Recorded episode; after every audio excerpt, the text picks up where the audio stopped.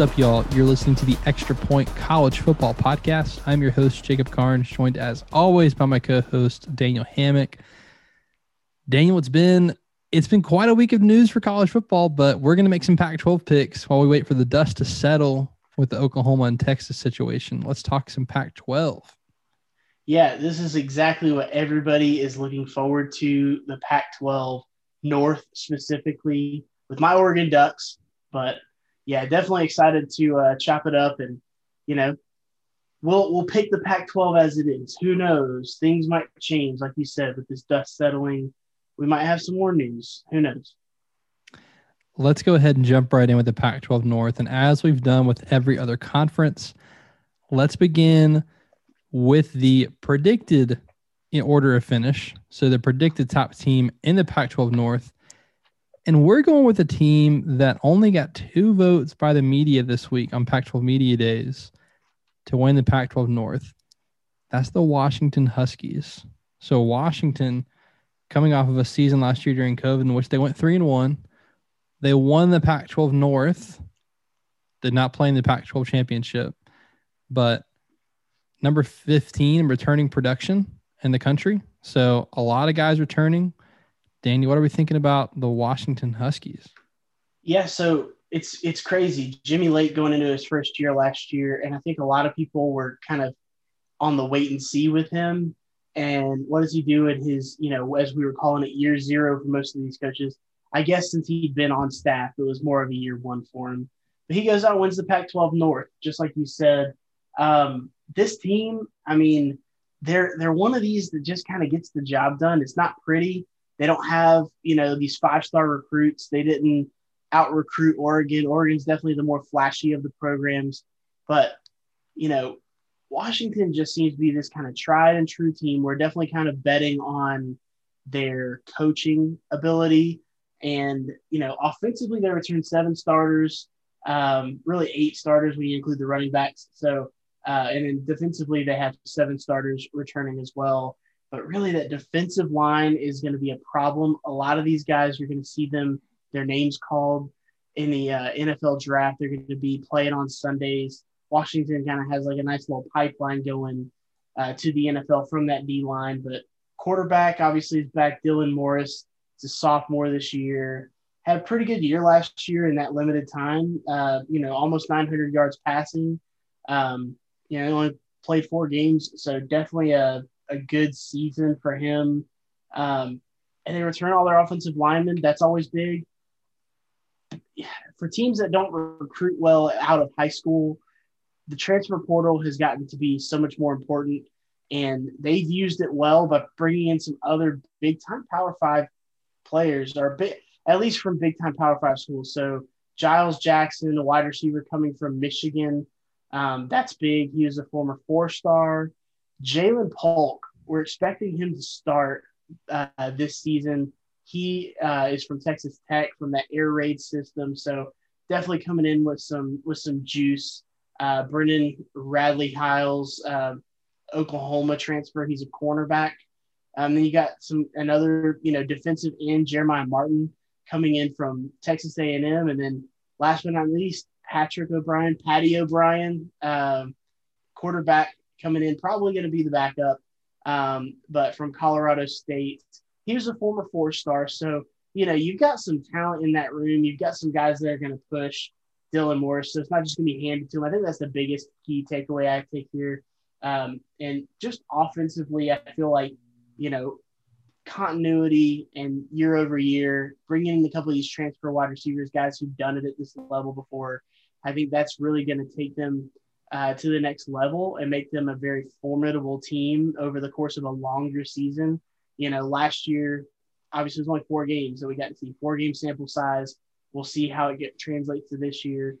Um, really high on that defensive line, though. I really think that that's going to win them some games. They're going to play, you know, solid offense. Defense is going to be good under Jimmy Lake, but that defensive line is going to wreak some havoc. Year two, Jimmy Lake, like you said, defense should be sick.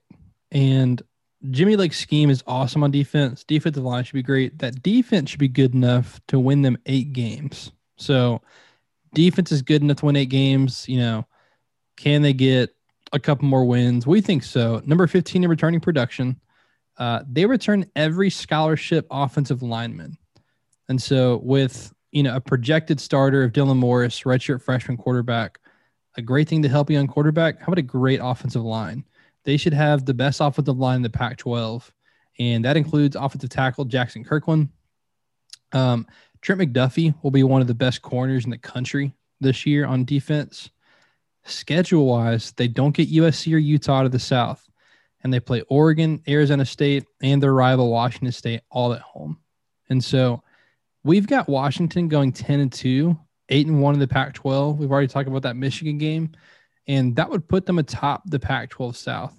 And I'll say you, you, you got to use your resources here. Another big reason for this is Washington is Phil Steele's number one surprise team for the Phil Steele fans out there. And a record of this, this is he defines a surprise team as a team that's not in his preseason AP top 10 and uh, like who he thinks will be the best outside of the projected preseason AP top 10.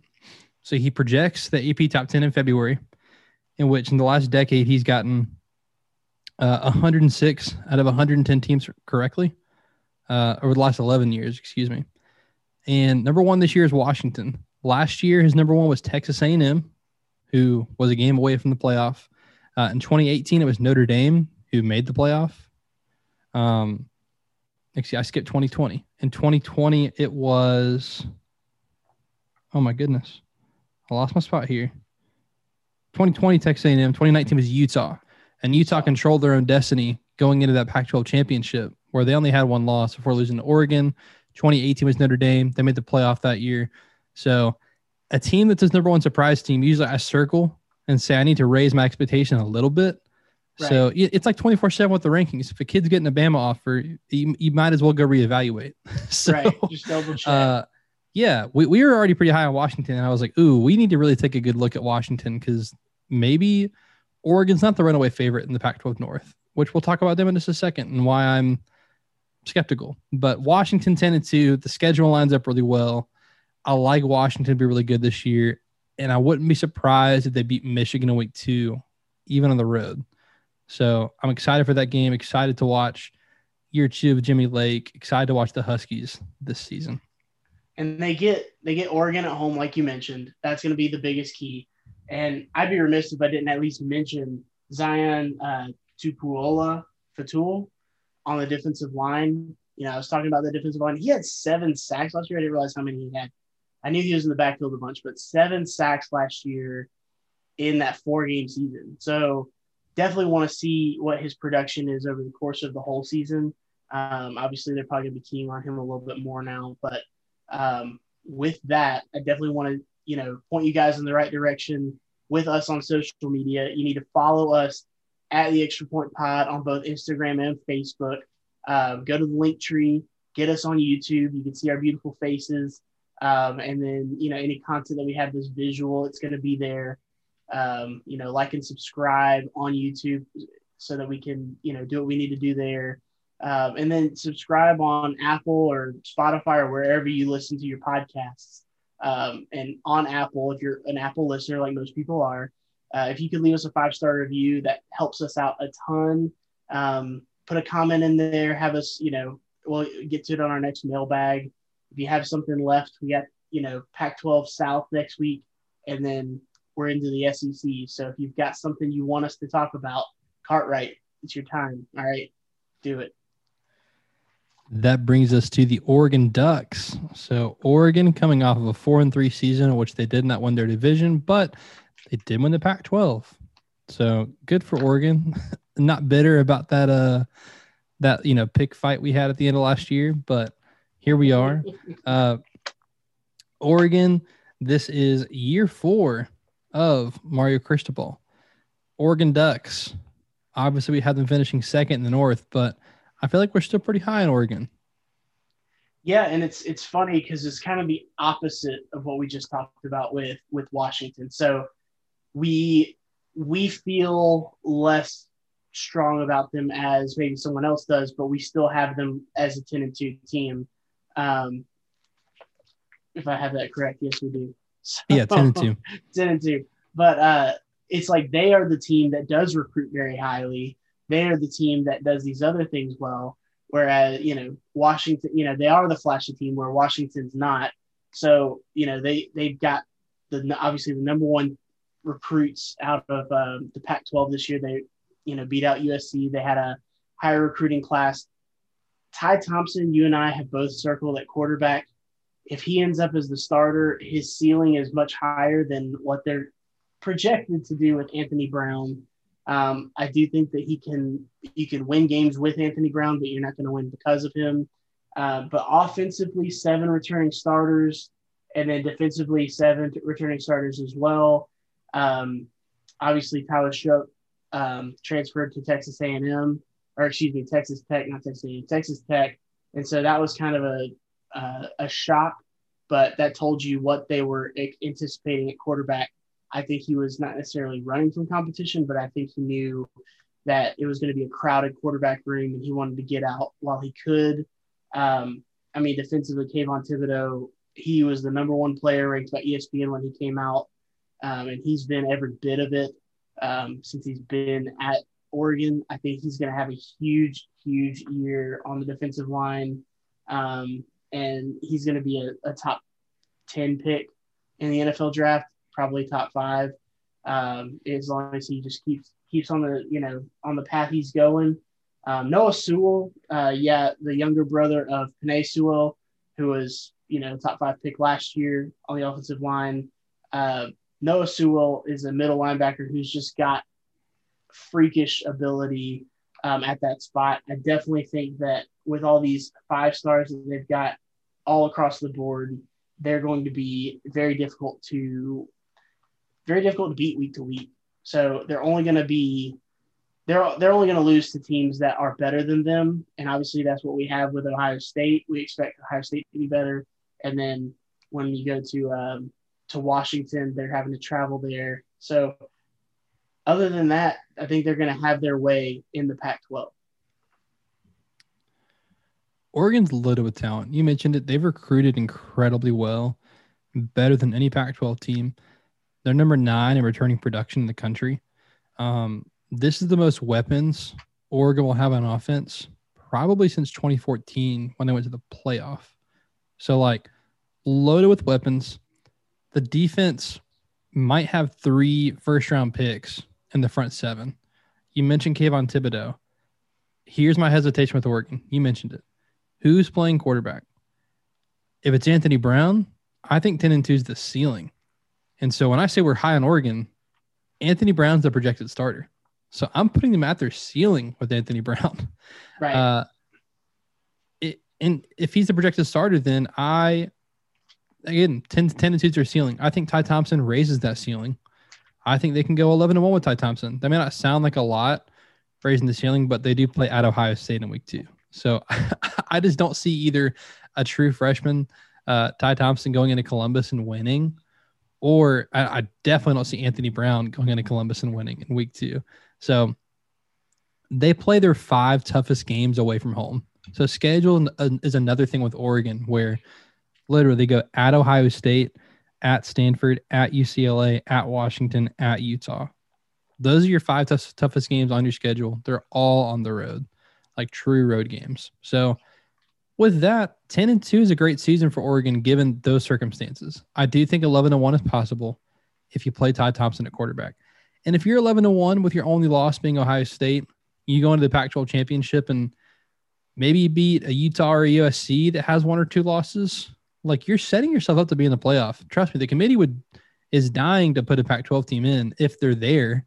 Right. Like there's no bias against it. It's just Pac 12 has not put their best foot forward. Someone's so, got to be there. Yeah maybe it's you know after the Ohio State game, they go to Ty Thompson at that point, and the Ty Thompson era begins, and then you get a full like two and three quarters season with your future quarterback. But I am limiting Oregon's ceiling so long as Anthony Brown is playing quarterback at Oregon. Now it should be noted, new offensive coordinator Joe Moorhead, formerly of Mississippi State, before that Penn State. So great offensive mind, and they got Tim DeRuyter from Cal, who's also a great defensive coordinator. into Oregon this year. So some cool additions off the field, excuse me, not off the field, just some cool additions in the offseason for Oregon uh, at the coordinator spots, but two new coordinators. So we'll see what the Ducks do this season. Let's go to third in the division, a team that I've been lower on, especially going into last year. And I remember us like having to go back and forth about this, but Stanford, the Stanford Cardinal, a team that won like three Pac 12 championships last decade, uh, have kind of fallen off a little bit. But Stanford coming to the season after probably having COVID affect them as bad as anyone last year, given their location and state and city and all that kind of stuff, university, all of that. But coming off a four and two season, uh, a season in which they won their last four games in a row. So some optimism for Stanford heading into the offseason. What are we looking for for Stanford this year? Yeah, so I think the best way to describe this, Jacob, is those first two teams, they're on one tier by themselves.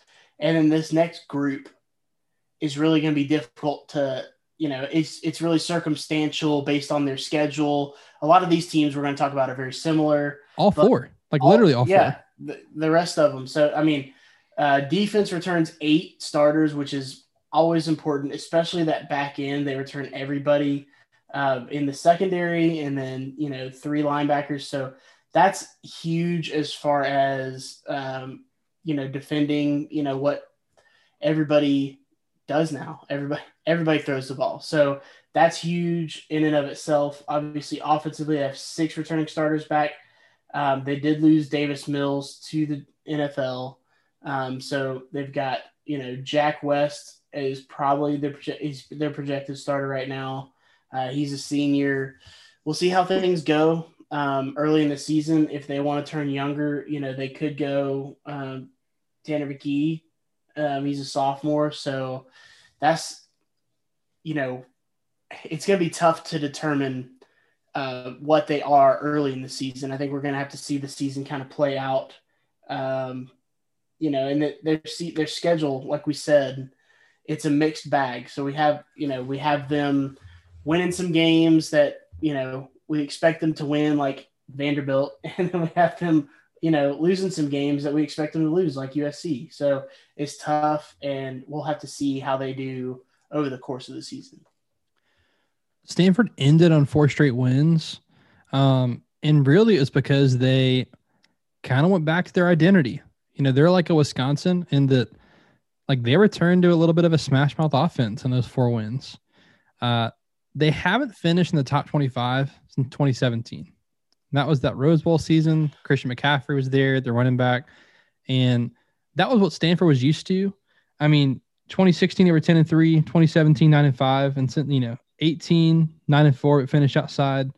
19, 4 and 8. Last year, 4 and 2. So I'm like, was 19 the outlier? And I remember saying going into last season that I think that was the new norm with Stanford was that they weren't, you know, they weren't recruiting as high as they were. Like, there's a draw for them being an academic institution and like a little bit of history there, but I, I, I was selling Stanford going into last season. Of course, we didn't get a full season, so we couldn't really see it play out.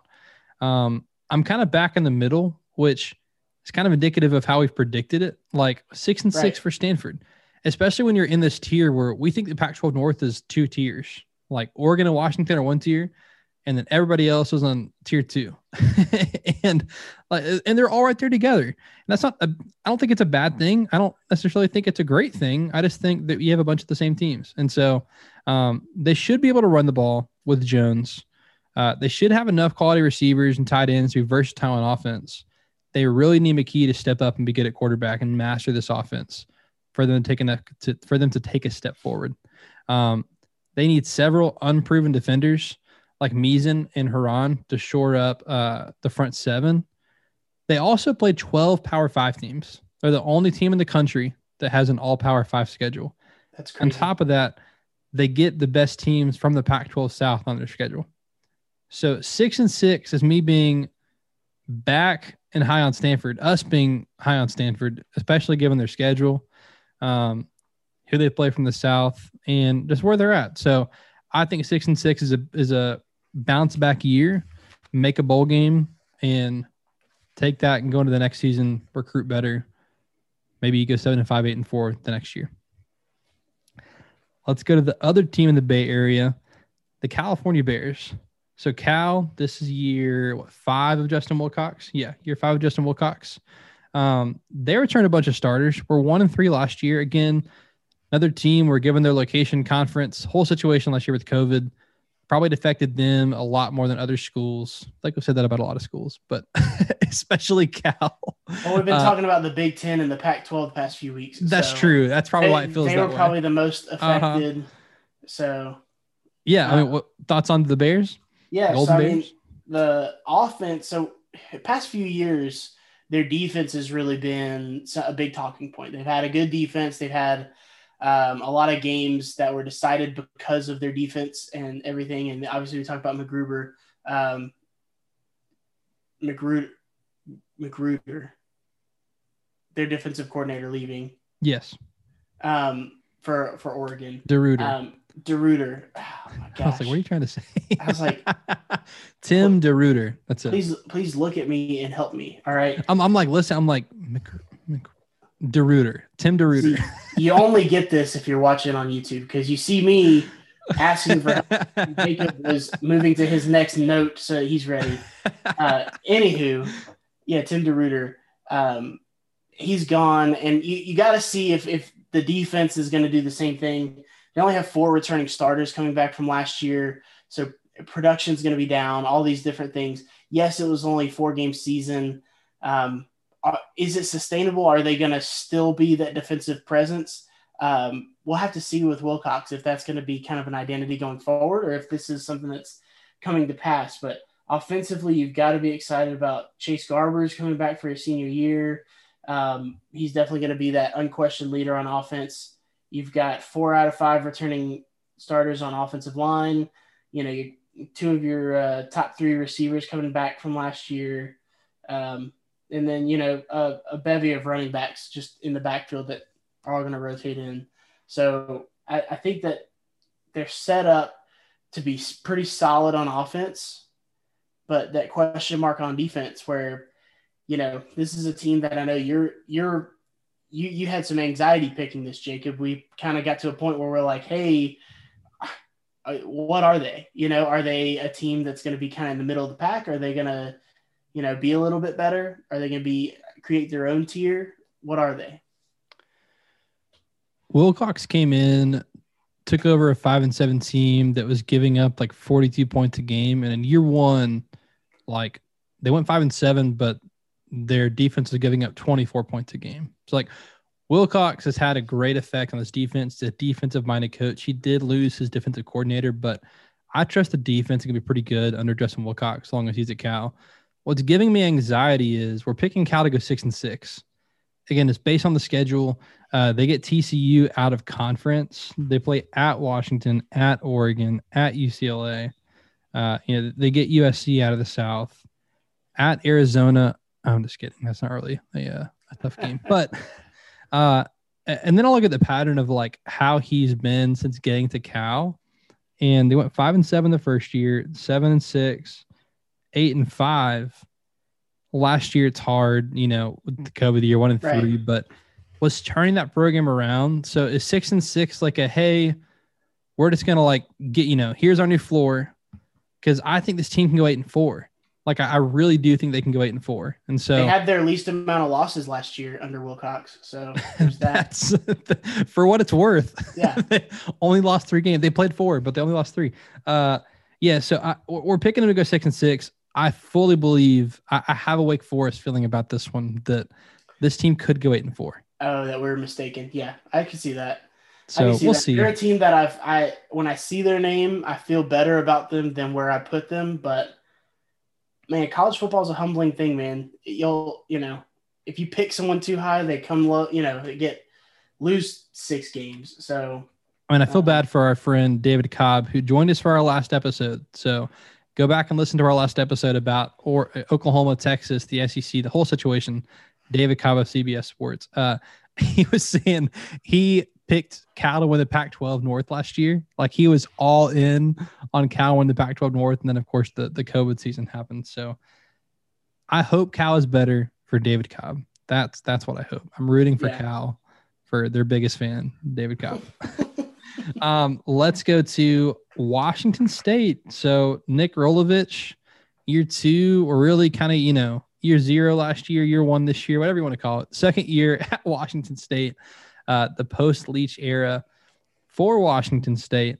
They also went one and three last year.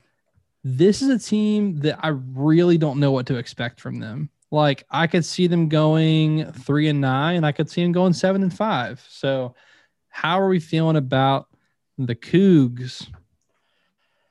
Yeah, so coming they they're coming off like you said a one and three season. So it's it's kind of the cool thing to do is to go one and three in the COVID year. But uh, they they return a ton of production. They return a ton of starters. So eight returning on offense, seven on defense. You'd like to think that that's going to translate into maybe some growth, but again, it's from one and te- one and three team that we didn't know a whole lot about as is. So um, looks like the uh, Max Borghi is going to start at running back this year. Last year he was more of the reserve, the kind of the second guy, um, and he averaged over nine yards a carry. Granted, he had 10 carries. So that's something to keep in mind.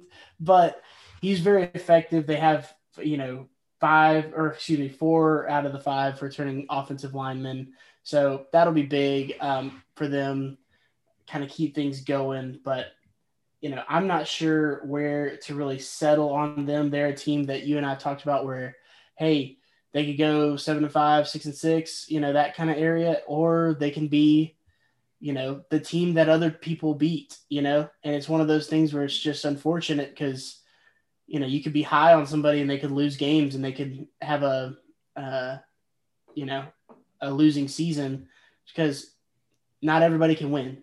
So I think that they are the recipient of some losses that are just kind of untimely for them, the way their schedule lines up and um, you know it's it's something that we're gonna have to look at a, a, team that you know we both could probably see going like I said seven and five. We have them going four and eight.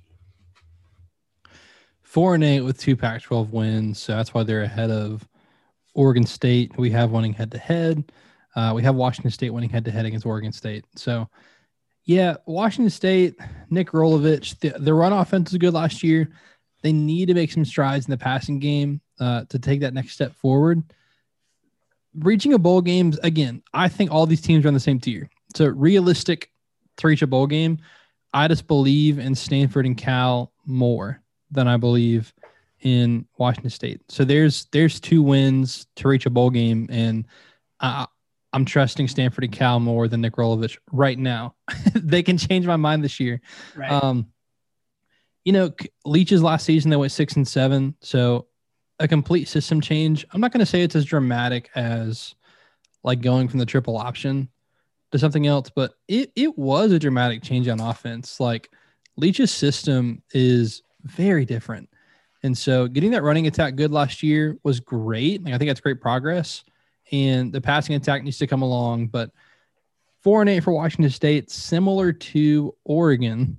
They play their toughest games on the road. They go at Utah, at Cal, at Arizona State, at Oregon, at Washington. Those are five very tough road games, all away from home. Four and eight, but I expect to see progress over last year for Washington State. Last, we have the Oregon State Beavers, which I wish we didn't have finishing last in the division because, again, we've said it a few times. I really feel like all four of these teams are on the same tier in the Pac 12 North. But Oregon State coming off of a not one and three, but a two and five season for uh, they got seven games in last year. Head coach Jonathan Smith, fourth year here. And again, this is a team that I wanted to believe in because of progress being made. In 18, they went two and 10, 19, five and seven. Uh, last year's two and five, but I think that upward trajectory was not false that year one to year two. So, I mean, he took over a team that went 1 and 11. So in his first season, doubled their right. wins. So I mean, he, huge accomplishment to double the amount of wins. But what are your thoughts on the Beavers? So they're very similar to Washington State in that, or yeah, to Washington State in that they coming off a rough year last year, have a lot of returning players and production. Um, yeah, I knew that you're obviously high on. You've been high on Jonathan Smith for a while now, um, and kind of what he's what he's about there. Uh, but eight returning starters on offense, seven on defense. Really, you could say nine because you know they're returning all the quarterbacks, but we're not listing it. You know, in this magazine right here, they don't have it listed as a starter. So nine on offense. Uh, they they played three quarterbacks last year and two really split time, which was uh, Tristan Gebbia and uh, Chance Nolan. So uh, Chance Nolan seemed to be more effective, um, had a better touchdown to interception ratio, but you know it's going to be a good battle. Um, and Jonathan Smith, obviously a former quarterback, that's going to be kind of his mo is is is the quarterbacks as they go. Um, you know, the defensively, I don't really know what to expect from them. I mean, seven returning starters, I I see that. I think that they can improve year over year. Um, but what is that going to translate to against the best teams that they play? Um, we do kind of like them kind of getting back to more of a normal, you know, Oregon State middle of the pack. Middle of the pack. Um, obviously, they're picked last in the division, like you said, because of that head-to-head loss with Washington State. Um, but we still have them having a respectable season. Um, they will miss Jermar Jefferson, who had a great year last year running the ball. Um, he he averaged six and a half yards a carry and had seven touchdowns in that short season. So, um, you know, in only seven games. So we'll see um, if they can find someone to replace him. Yeah, I feel bad that Oregon State's sitting here at the bottom of the division uh, for a lot of the reasons you said. Uh, schedule's decent. I mean, out of the South, they do get USC and Utah. So that's we think are the best two teams in the South. So you get both of those teams. We got them going five and seven. So a game overall above Washington State, but same division, same conference record. So, and we have Washington State winning that head-to-head game. But five and seven should be again a year to get back on track, and then to build on it next year. Maybe next year's that seven to five. Like before going nine and three. We'll see. It's the Pac 12. Doors wide open like yeah. all the time in the Pac 12. So uh, this is not a team that needs to hit a million different variables in order to have success. They have a great foundation of skill players. They're good on the offensive line. They have some impact pieces on the front seven for defense. So I like Oregon State. I like Jonathan Smith. I'd love to see them make a bowl game this year. We'll see. It's not impossible. Again, I, I wouldn't be surprised if uh, the bottom four teams of this division finish in any order. Would not right. surprise me at all. Would not shock me. Uh, this is just the order we have it in. So five and seven for Oregon State, the Beavers, and that wraps up the Pac-12 North. Next week we'll get the South. Then we got the SEC, and then we're diving right into national predictions. So New Year's six games, college football playoff, national championship game, national champion, Heisman Trophy. It's almost it's here, y'all. Year. We're preseason top twenty-five, all of it. It's I, I, can I can smell it at this point. It hit me the other day that we're in the 30s before college football, and I got really excited. It's like oh yeah, it went from, it went from 100 to like 30 like that. Like it has flown by. I'm so glad we started doing these prediction episodes when we did, because it's like oh yeah, we're almost done, and I'm thinking oh that means the season's almost here because right. the way we timed it out. So man, I you, you were texting me about it today we are just excited for college football.